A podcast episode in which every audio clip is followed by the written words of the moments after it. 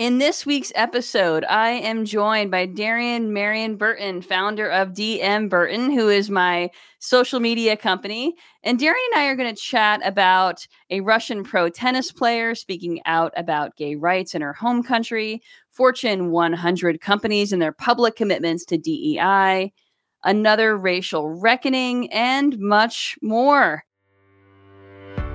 Hey there, my name is Bernadette Smith. Welcome to Five Things in 15 Minutes, my weekly show where I bring good vibes to DEI. That is good vibes to diversity, equity, and inclusion with a little dash of corporate social responsibility. What I've found is that there are lots of news stories about what's going wrong in the world and lots of negative data. But there are also a lot of things going right. That's what I like to focus on. I search for DEI stories that we can be inspired by and learn from. My hope is to inspire you to experiment with some of these inclusive actions and policies within your own organization to help you build a more inclusive world.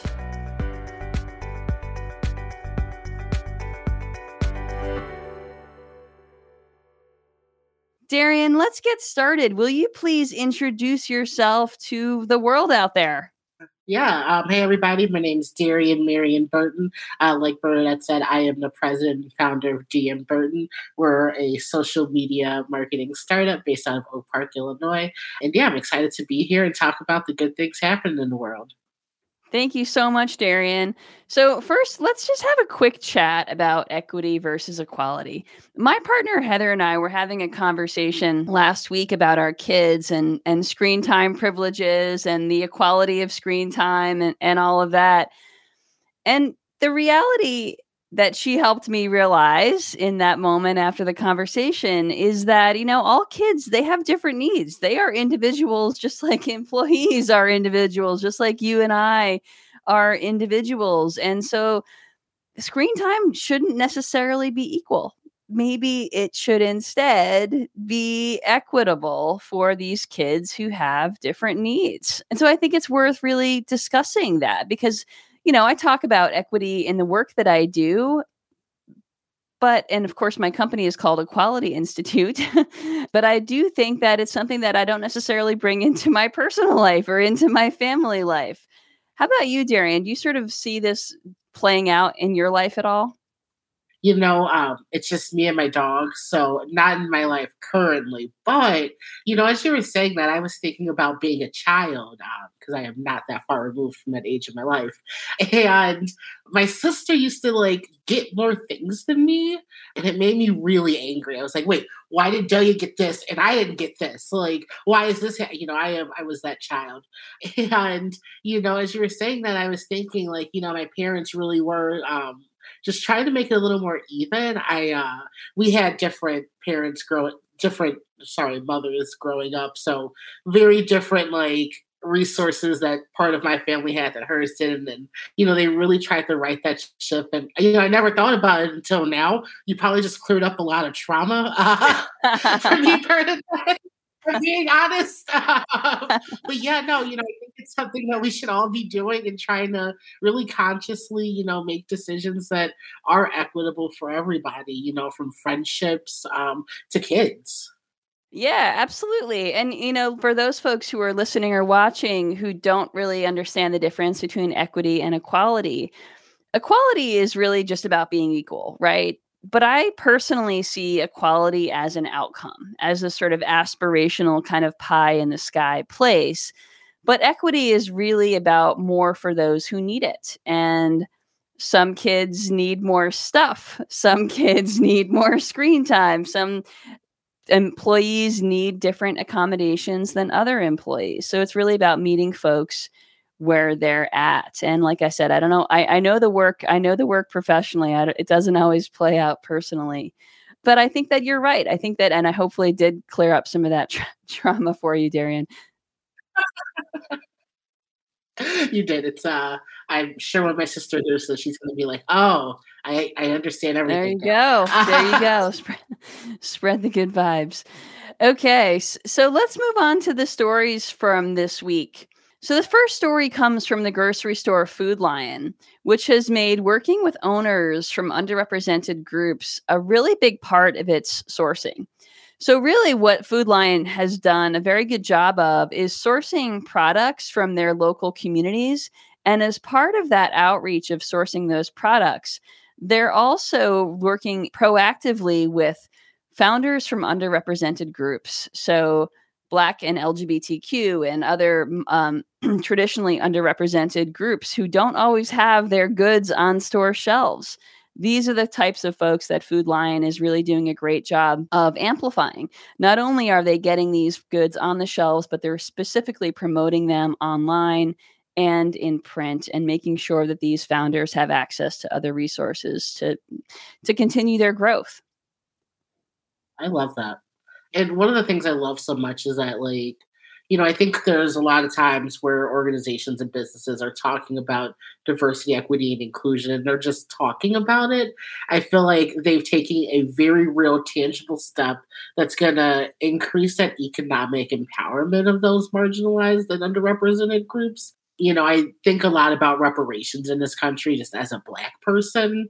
And, you know, I see supplier diversity programs as being a very easy way that companies can start righting some of those wrongs that have happened to people who have been displaced in our country, whether it be African American people or Indigenous people.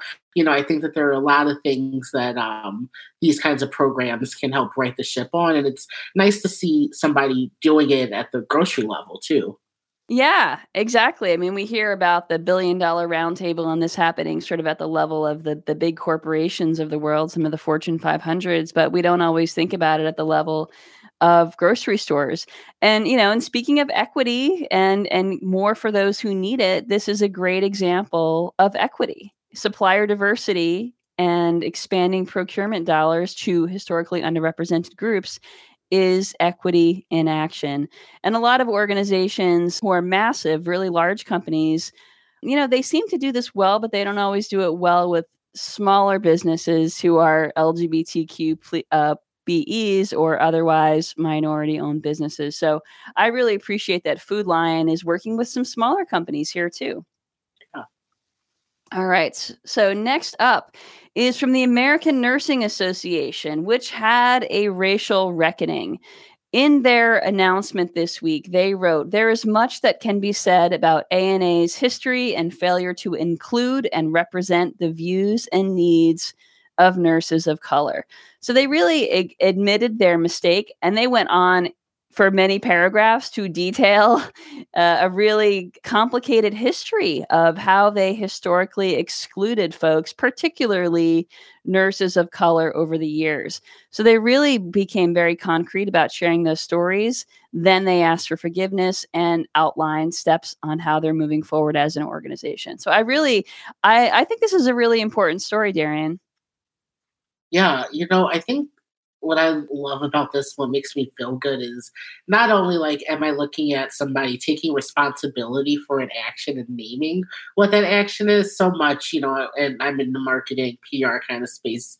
And like so many times companies are just like, oh, the incident that happened on this date, and they never talk about why that incident was wrong. And it feels very like blase and they know they have to put it out but i felt like when i was looking at this that like they really cared and i think that the reason this is so important not only for the nurses who are a part of that but i also think that just how minorities interact with our healthcare system in general needs work and i think that this is an important first step to affirming these employees so that they can be the inroads to bring on more people just trusting our healthcare system yeah, I think that's an, an excellent point because there are a lot of racial health disparities, and the outcomes for Black people in particular are worse. And a part of that is because they do not see themselves represented in that industry and they don't always feel safe sharing and they don't always get the questions asked that they need to have asked in order to respond appropriately. So I think you're right. And what I also love about this story is that it just shows that you know, it's been over two years since the racial justice uprisings of 2020. And we're still seeing racial reckonings. Like this stuff has not gone away. It wasn't just something that was happening in 2020, but we're still seeing accountability. We're still seeing commitments to make this right. And hopefully, there will be some other organizations out there who are like, yes, we need to get on that and we need to make it right. Next up, the International Olympic Committee has reinstated Jim Thorpe as the sole winner of the 1912 Olympic decathlon and pentathlon. So, so Jim Thorpe is uh, an athlete. He's native. He was Native American, um, part of the Sac and Fox Nations, and he was stripped of those medals because he played minor league baseball before the Olympics even happened, and there was a ban on professional athletes. So it, it was a pretty um you know he he he did he was not treated fairly let's put it that way. He was not treated fairly by the ioc but again the ioc made it right and it's never too late to make it right. He was reinstated as the sole medalist sole gold medalist of those um, of those medals you know, for me, I think it, one, I did not know that the Olympics was around in 1912. um, you know, that was probably I, the first thing I was like, oh, really fascinating.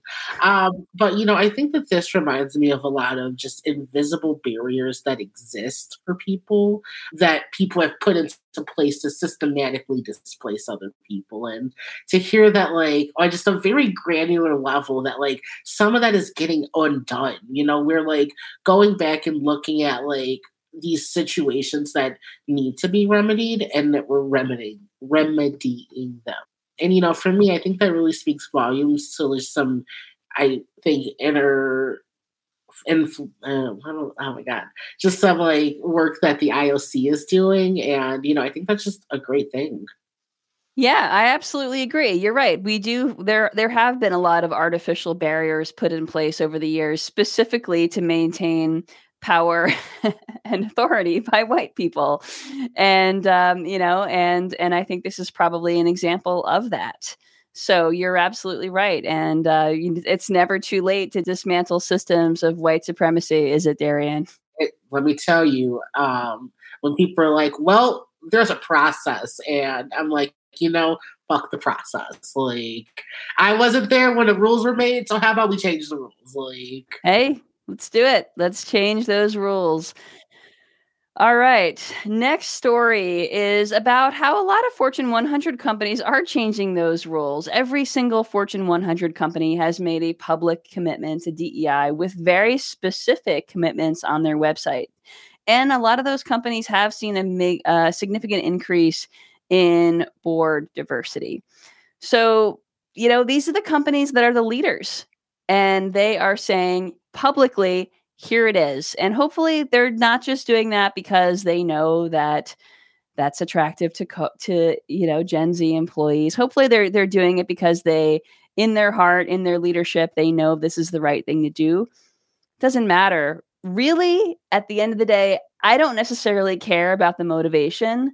I care about the fact that this is what's happening and I can share these stories. There are really good stories coming out of Fortune 100 companies, and I'm really, really pleased by these commitments.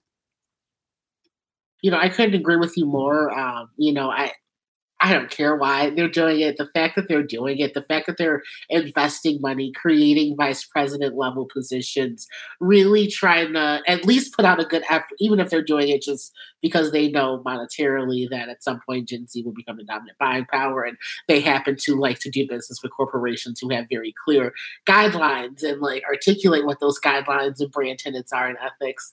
You know, I think that even if they're doing it for that reason, that inevitably it will become something more with right people steering the ship. I think that that's why it's just so great to see more executives of color. Um, and you know, I think it, it it almost happened like overnight. I uh, I work a lot of businesses, go to a lot of business networking events, and just to see like I was like, oh, like there are more black people in this room with senior level titles. There are more like people who have disabilities, like moving up. You know, I, I think that like I, I just think it's like I'm so here for it. You're and you're seeing it more and more on a day-to-day basis. That's fantastic. So not even at the Fortune 100 level, but at the smaller level. Yeah. That's great. I love it. All right. And the last story from today is about uh, Russian tennis player Daria Kasatkina, which I'm sure I mispronounced her name. So I'm very sorry, Daria, who has come out as gay. And she is the 12th ranked women's professional tennis player in the world. I don't normally talk about coming out stories here on Five Things, but I think it's notable because in her coming out, she spoke out against the anti gay laws in Russia, which is where she is from. And what she said, I think, is notable for all of us to remember. Living in the closet is impossible. It is too hard. It is pointless. Living in peace with yourself is the only thing that matters. What do you think, Darian?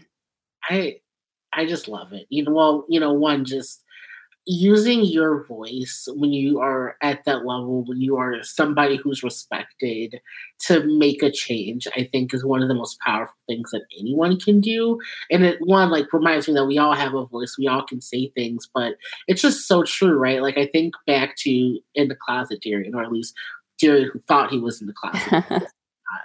and like I wasn't happy. And I think the more that people can just do what makes them happy, like the better the world's gonna be. Like if there are just a lot of happy people as opposed to a lot of like confused and angry people, you know, things are just gonna be better. What do you think? Like the dismantling systems of white supremacy will create more happy people? People coming um out will be happier. I do. I do. I think that it will in, it will make some people angry at first, namely white people. so, sure. you will it be an immediate shift? Eh, maybe not. But I think that over time, like, you know, and I think that, right, as we look at, no offense, like older people dying, I think that just as a whole, we, the people who were living in Jim Crow are getting less and less here. The people who were living like and do and committing a lot of these issues and the 40s, 50s, and 60s and 70s, like as they get older and die off, I think that like, oh, you know, just we, the younger generations have a different way of thinking about these things. And so I think that like there may be a slight dip in happiness for some people. overall, it's gonna be real good in like 10, 15 years. Keep the faith, folks. That's the message. Keep the faith, keep the good vibes, keep moving forward because every week I'll be here sharing these stories of positive things happening in the worlds of diversity, equity, and inclusion and corporate social responsibility. So thank you so much, Darian, for for being here with me today, for sharing your perspective on these good vibes. I hope you all have a great week. And if you don't already subscribe to Five Things, you can subscribe at five things DEI.com. Thanks, everyone. Have a great week. Thanks, Darian. Everyone, thanks for having me. Thank you for listening to Five Things in 15 Minutes. I hope you found yourself inspired by at least one of this week's stories. If you did, would you mind sharing it with a colleague and leaving us a review on your favorite podcasting platform? And if you don't already get my Five Things newsletter, join at fivethingsdei.com. I'm Bernadette Smith, and I'll see you next week right here for Five Things in 15 Minutes, bringing good vibes to DEI.